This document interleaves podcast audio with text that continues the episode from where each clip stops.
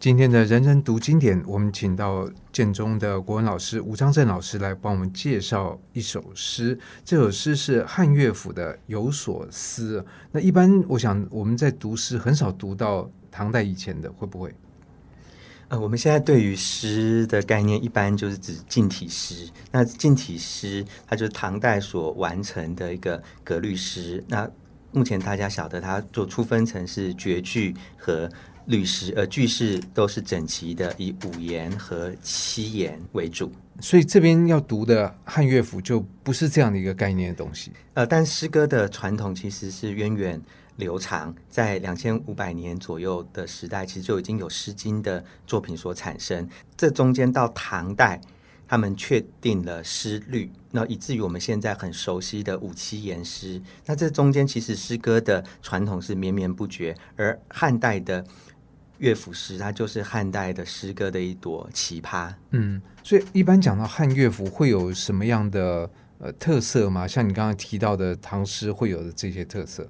那我们在讲汉乐府的时候呢，会把它分成呃两类，一类比较有特色的，其实是它原本是采自于民间，所以它的民歌性质会比较强。那另外一类的汉乐府呢，就是宫廷里面为了典礼而歌诗配乐的那样的风格，就会非常的。点重而庄严。那我们今天要读的《有所思》是属于前一类，也就是民歌性质比较强烈的。对，应该不太会属于这个仪式用说有所思。那到底在思什么呢？是那在进入这首诗之前，我先帮这首诗读过一遍好了。那读过了之后呢，我们去读的时候，我们就去感受它的音节，这是第一个。第二个呢，我们看它里头有没有叙事性。有没有一个故事？有没有角色？第三个是它要传达出来的情感是什么样的情感特质？有所思，乃在大海南，何用问魏君？双珠带妹簪，用玉扫了之。闻君有他心，拉杂吹烧之，吹烧之，当风扬其灰。从今以往，勿复相思。相思与君绝，鸡鸣狗吠，兄嫂当知之。飞狐兮，秋风肃肃，晨风思。东方须臾，高知之。感觉这个有所思，他的思绪好像相当激昂纷乱。对，它其实也是像一个情感的三温暖一样。那这首诗刚才在读的时候，它其实是有故事性的。那个故事性搭配着他的情感，一开始的时候，他其实是有所期待，而且是一种甜蜜的思念。但中间发生了一个转折的事件，而那个事件之后，他的情感变得非常的激动、激切，甚至带着一种愤恨。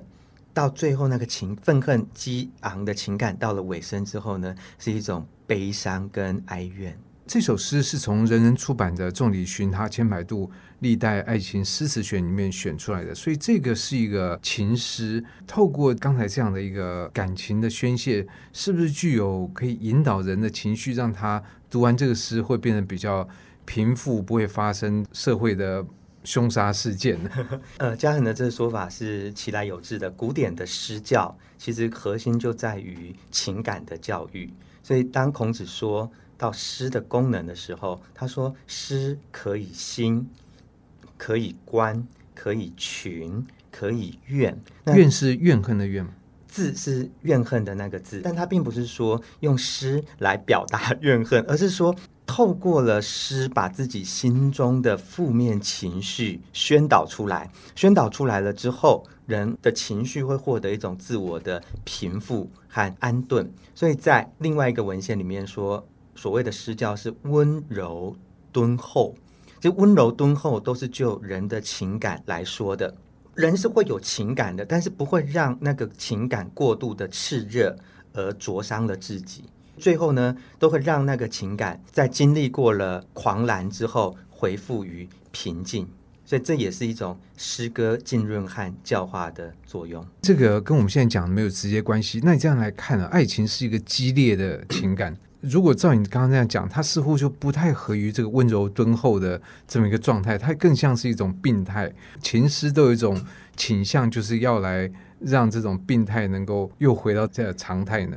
这是一个很有意思而且非常呃 关键的问题啊，因为情诗它在中国的诗歌作品当中为数也不少，但是它所呈现出来的样貌并不是炽烈的，更不会是。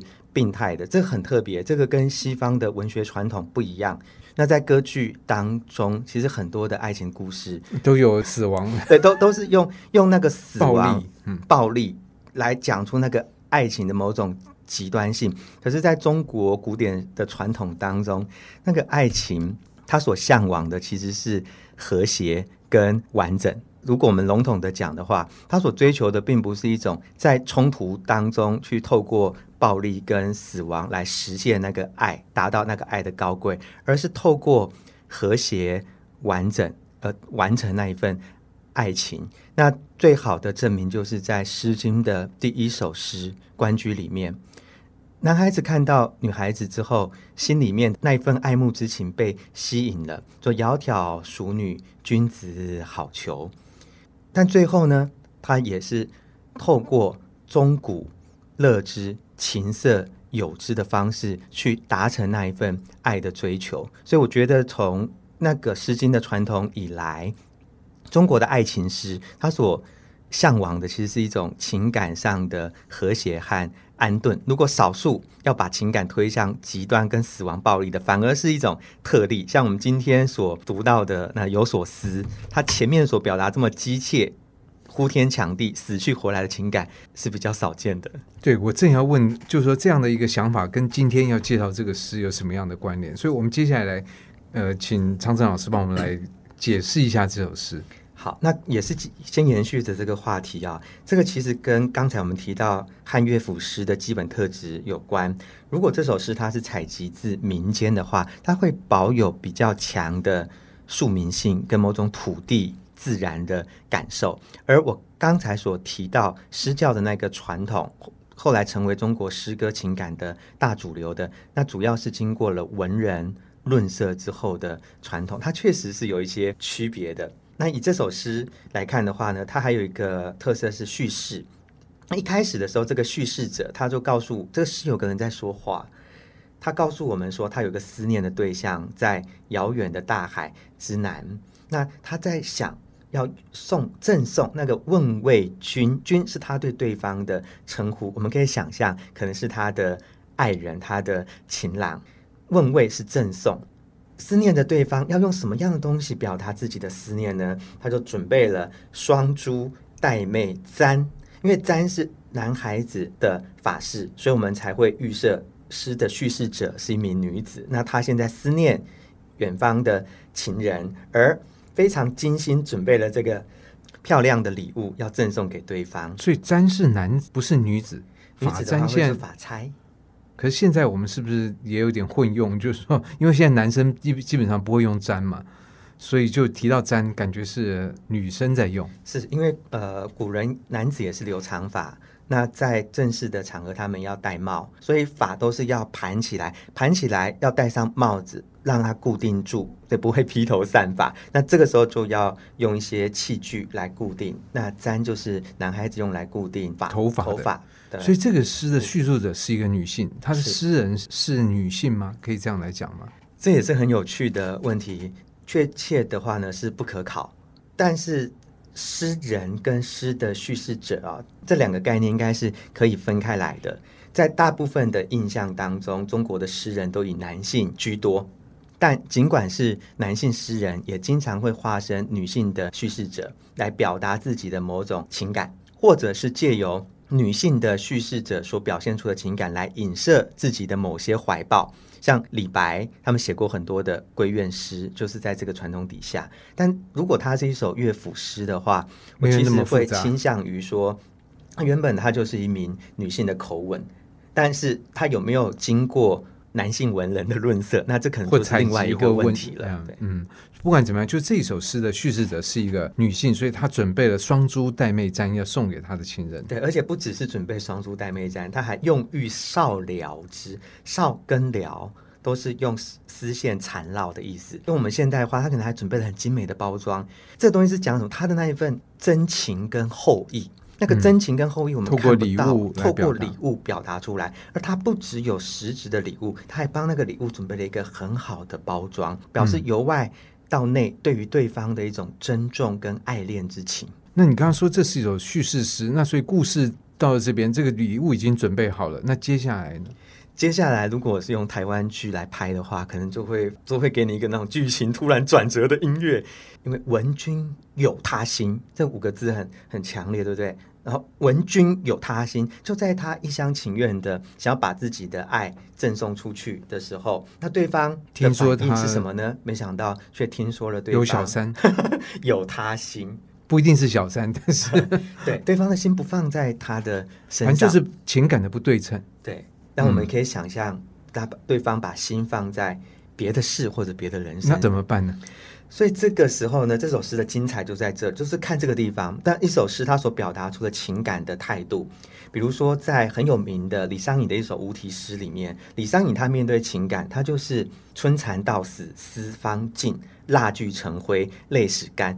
你爱不爱我没有关系啊，但是我爱你，我就爱到彻底，我爱到我生命的终点，证明给你看那种悲剧性跟一往无悔的爱。但是 我们这有所思的这位。女主角她呢，拉杂吹烧之，她不是一种自我伤害哦。既然你不珍惜我给你的爱，那为了保有这份爱的纯粹性，我就自己亲手毁灭这份爱。拉杂是什么意思？它对照的是他前面准备的礼物，所以拉杂吹烧之，那个之是代名词嘛，就借代指代他前面所要赠送给男子的礼物。好，那个爱的象征，在对方变心了之后。就拉砸吹烧，彻底的、哦。所以这四个动词是来整治他好好好准备礼物。对，而且你看他用的字是很强，他不只是吹烧，吹就是彻底的破坏，烧就是毁灭，在烈焰烧。对，在烈焰当中化生火海，最后化成灰，而最后化成灰了之后，他还当风扬起灰。把这个风吹来，把这个灰往空中一撒，就是我们的爱情，挫骨扬灰。我我们爱情从此消逝在风中，当做没有发生过。嗯、有没有从女性主义的角度来？因为这看起来非常有自我意识的一个叙事者，应该我我猜想是有的，因为反而是后来的文人创作里面有很多是被规范或者是在父权思维底下所想象出来的女性。比如我们刚才所提到的闺怨诗，它是不是预设着有这样的一群女人，在男性离开了之后，独守空闺，思念着男性？可是那是男人自我迷恋的自我投射啊。嗯、那真正的有写信的反应是什么？可能有各式各样。像这边这名女子，面对爱，敢爱而敢恨，她敢开始，她也敢放弃，所以她用那个当风扬起灰。表示我也不要受到过往情爱的束缚，而且这个意象是感觉一种很过瘾。你知道，我把这个礼物砸了，砸了，反正我自己买的嘛，自己准备的，我就砸了碎了，然后把它烧了，再把灰这样一撒，撒完的故事还要继继续吗？所以他后来就是一个宣告嘛，那个动作好像是一个宣言一样。他说什么？他告诉我们，从今以往。勿复相思，注意到那个词很强哦。勿复是两个陆生字，别再相思。对，两个入声字，他不断的自我叮咛，好像是他内心的某个训诫一样。勿复相思，我不要，我一定不要再想起你。相思与君绝，我和你的情感，包括记忆，从今天开始随风而逝。这感觉应该打个电话，就是说，假如说你就不要再想我，我也不要想你，我我要告诉你这件事情。所以这个其实是呃，是告诉自己，也是告诉对方吗？他是在在气愤跟激昂的情绪当中，他其实是一种告诉对方，但也是一种自我的宣告。可是他有意思的就是，人人的情感的细腻跟微妙就在这儿。当你一直讲说我要忘记，我要忘记的时候，你是真的忘得了吗？嗯你会提就是没忘记。对，其实他还是在那个情感的回音跟漩涡当中的，所以才会有最后的那几句。所以从后面，后面所以最后那几句是重点吗？因为那是表示他更更现在 或者更真实的状态吗？呃，我会说他就是他呈现出一种情感的余波。所以他的他给我们看到的状态是什么？是鸡鸣狗吠，兄嫂当知之。那这句很很有趣的，我们可以想象刚才那个女子她在拉杂吹烧枝的时候，她应该是经过了一种呼天抢地的、呼天抢地的情感宣泄，而她那个情感不是只压抑在自己的内心哦，她是搞到鸡鸣狗吠，她可能呼嚎，她可能摔东西，所以惊动了他们家所养的鸡与狗，而兄嫂呢？我们可以想象，那可能是和兄嫂住在一块的，可能也晓得了吧？可能有一些变故产生了吧？那最后呢，是一个感叹，那个非呼吸，就是一个很绵长吟咏的感叹。那最后的感叹，我们知道他一夜未眠，尽管他告诉自己从今天开始不要再想，但是他心里面的那个是忘不了，忘不了那个情感的。震撼会有余震跟余波，忘不了。最后怎么样来说他这种忘不了的状态呢？呃，以诗来看的话呢，他只有跟我们说他彻夜未眠，所以他说秋风簌簌，晨风思。他他把这个场景设定是在秋天，秋天嗯、他要去烘托一种萧索的情境。他倒不一定说这个事件真正发生在秋天哦，不一定，也可能是作诗的人为了要去渲染某种。萧索、萧瑟跟凄凉，所以故意用了秋这一个情境。那晨风的话呢，有两个讲法，一个就是早晨的风，另外一个呢，这晨风它其实是鸟的名字啊，其实鸟。那东方须臾高之之，就是太阳出来了。太阳出来，就表示说这也是很委婉的。我们如果自己看，真的看不出来，就是说它事实上是彻夜未眠。第一个是这这个，那第二个是。更耐人寻味的是，为什么他要讲“东方须臾高之之”？他叫暗示着什么吗？比如，如果太阳好像慢慢的长夜度过了之后，又是另外一天新的开始。那一段遭到背叛的爱情过去了之后，我是不是能够继续的过自己的生活？新的生活，新的一天是否依然继续？想到那个，呃，家人有没有想到在韦伯音乐剧《Cats》？